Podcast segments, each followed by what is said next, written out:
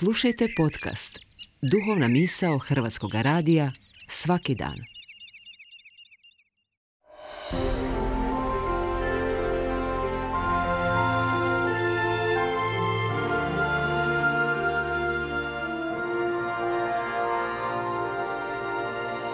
Duhovna misao. Urednica je Blaženka Jančić.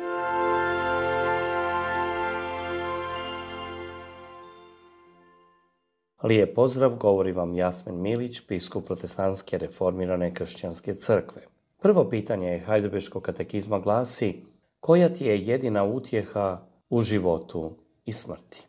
Odgovor je da ne pripadam sebi, već tijelom i dušom u životu i smrti svojem vjernom spasitelju Isusu Kristu, koji je krvlju u cijelosti platio za sve moje grijehe i oslobodio me od vlasti zla on me čuva tako da ni vlas sa moje glave ne može pasti bez volje moga Oca Nebeskoga. Naprotiv, sve se mora uklopiti u njegov cilj koji vodi mome spasenju. S obzirom da pripadam njemu, Kristu, svojim svetim duhom, on mi daje sigurnost života vječnog, te me čini cijelim srcem voljnim i spremnim da od sada i nadalje za njega živim. Naš život je u Božim rukama.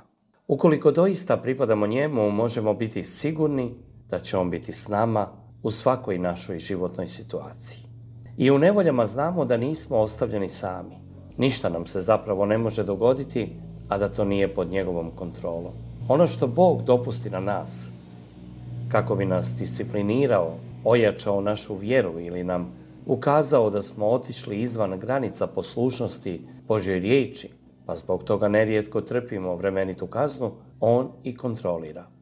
Na kraju Bog sve izvodi na dobro onima koji vjeruju.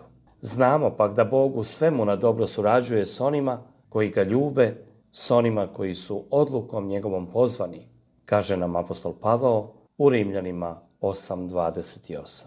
Zato se kršćanin ne boji niti smrti. Jer kao što u životu pripadamo Kristu, njegovi smo i nakon ovoga zemaljskog života. On je svojom žrtvom na križu u potpunosti platio cijenu našeg otkupljenja. Zato kršćanin koji živi po duhu svetom zna, ima sigurnu nadu u život vječni. Svaki kršćanin već sada može znati da je spašen. To ne dolazi od nas, niti od naših dijela, već jedino po otkupljujućoj žrtvi Kristovoj. No kršćanin koji je doista otkupljen Kristovom žrtvom, svojim životom i dijelima, potvrđuje da živi za njega.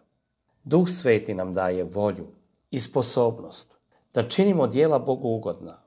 On sebe dade za nas, da nas otkupi od svakoga bezakonja i očisti sebi narod izabrani, koji revnuje oko dobrih dijela.